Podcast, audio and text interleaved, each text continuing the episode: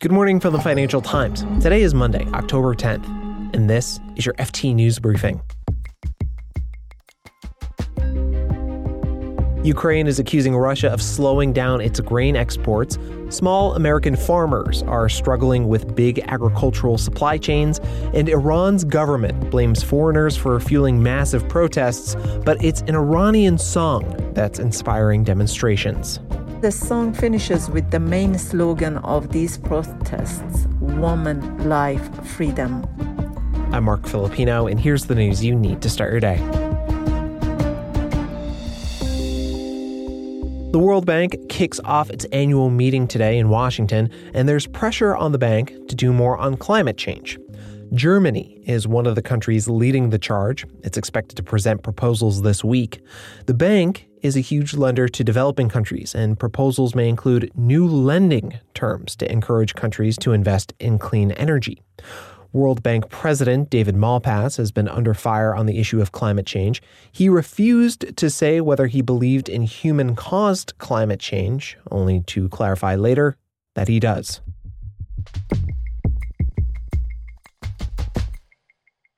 Ukraine is accusing Russia of slowing down its grain exports. Ships have been sailing to and from Ukrainian ports ever since the UN brokered a deal ending a Russian blockade. But the deal has led to a huge backlog of ships. There's been a huge rise in no- the number of vessels going in and out. The inspections aren't really keeping up. That's the FT's Emiko Terazono. She says ships are backed up at an inspection center in Turkey. Inspection teams include Russian officials, and FT sources say Russia has been reluctant to send more inspectors to help reduce delays of up to two weeks. Emiko says the backlog isn't affecting grain prices yet. But with the increasing military activity between Ukraine and Russia, there's a huge nervousness around whether the deal will be renewed or not. If it doesn't get renewed, grain prices will surge, um, according to grain traders, and that has huge consequences for food security around the world. That's the FT's commodities correspondent, Emiko Terazono.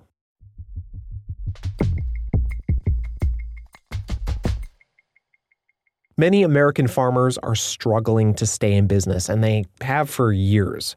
We're talking about smaller, independent farmers who compete with huge agribusinesses and globalization. A group of farmers recently went to Washington, D.C. to lobby the government for help. One of the things they want is more localized supply chains. The FT's global business columnist, Rana Foroohar, met some of them, and she joins me now to talk more. Hey, Rana.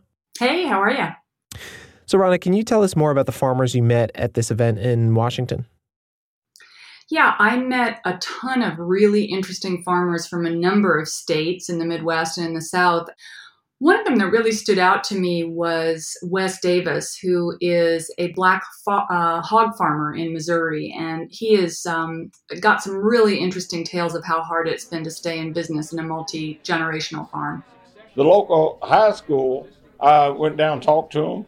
You have to go through a company in Prince, Illinois to sell them vegetables at a school that's six miles down the road from my house. So the idea that Wes who is struggling to maintain a business can't even go six miles down the road and sell his produce to a local school that needs it because the market is such that that school, which is governed probably by state rules, has to buy in bulk with other school systems via a major financial intermediary that might be sitting uh, hundreds or even thousands of miles away. That to me is a broken market. Why does this matter? Who cares if if the produce comes from six miles down the road across the country? What what what does that mean for us today in this in this current economy and state? Well, gosh, I mean, there there are so many answers to that.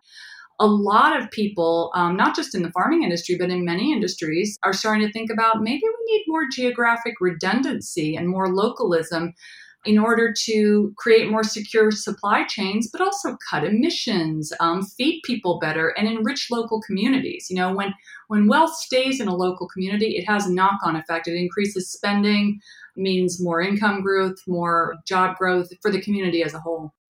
Let's go back to Wes for a second. What does it mean for him that he has to go through all these middlemen?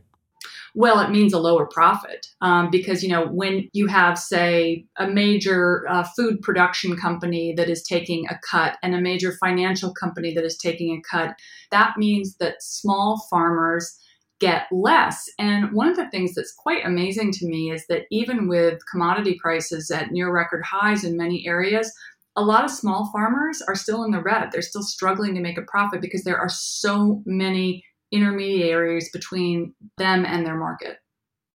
Okay, so the farmers you met are asking the Biden administration to consider breaking up some of these really large agricultural companies. Doesn't that put the Biden administration between a rock and a hard place? Because, you know, big businesses aren't all bad. They employ lots of people, they make money, they pay taxes. So, if you're the Biden administration, how do you help these smaller farmers without also alienating big businesses?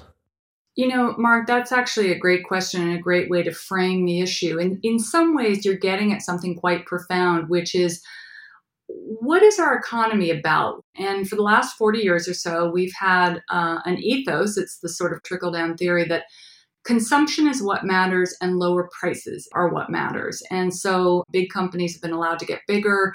The idea is that they create economies of scale and efficiencies that drive down prices.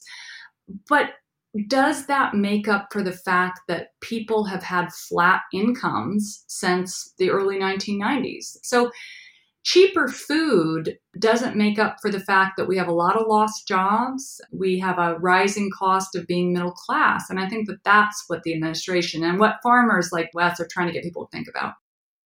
Rana Foroohar is the FT's global business columnist. Thanks, Rana. Thanks so much.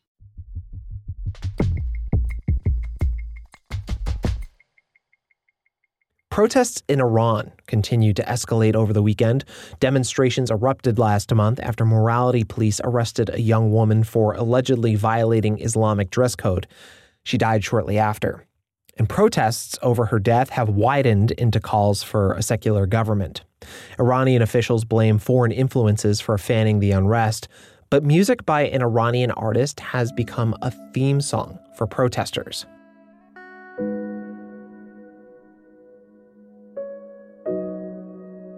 It's called Baraye, which means for or because of.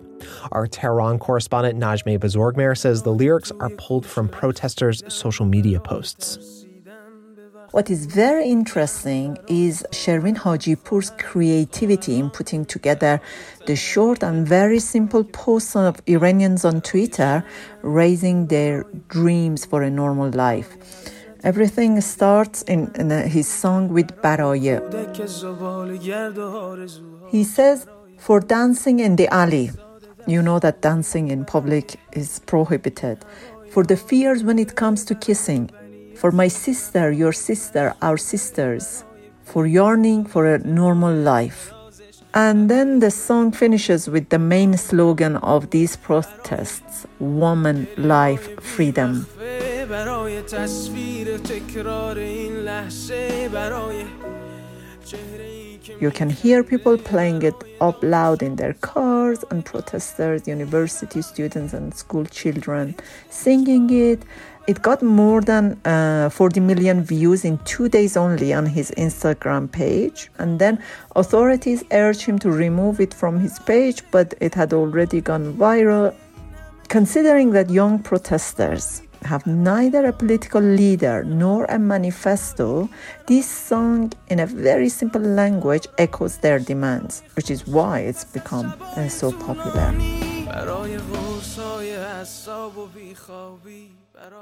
Demonstrators largely come from the urban middle class who are obsessed with technology and know how to use it to express their views and get international attention. They have sent videos on Instagram, Twitter, and use social media to say where protests happen.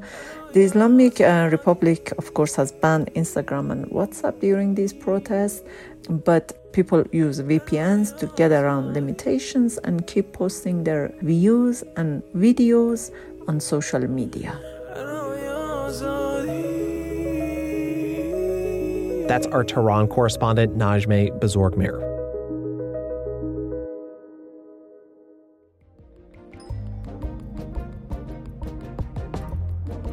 You can read more on all of these stories at FT.com. This has been your daily FT News Briefing. Make sure you check back tomorrow for the latest business news.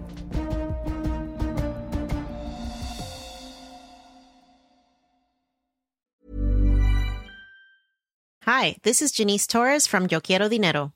From a local business to a global corporation, partnering with Bank of America gives your operation access to exclusive digital tools, award winning insights, and business solutions so powerful you'll make every move matter. Visit bankofamerica.com slash banking for business to learn more. What would you like the power to do?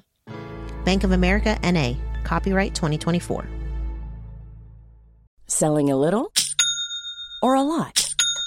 Shopify helps you do your thing however you cha-ching. Shopify is the global commerce platform that helps you sell at every stage of your business. From the launch your online shop stage to the first real life store stage, all the way to the did we just hit a million orders stage. Shopify is there to help you grow. Shopify helps you turn browsers into buyers with the internet's best converting checkout. 36% better on average compared to other leading commerce platforms because businesses that grow grow with Shopify. Get a $1 per month trial period at shopify.com/work. shopify.com/work.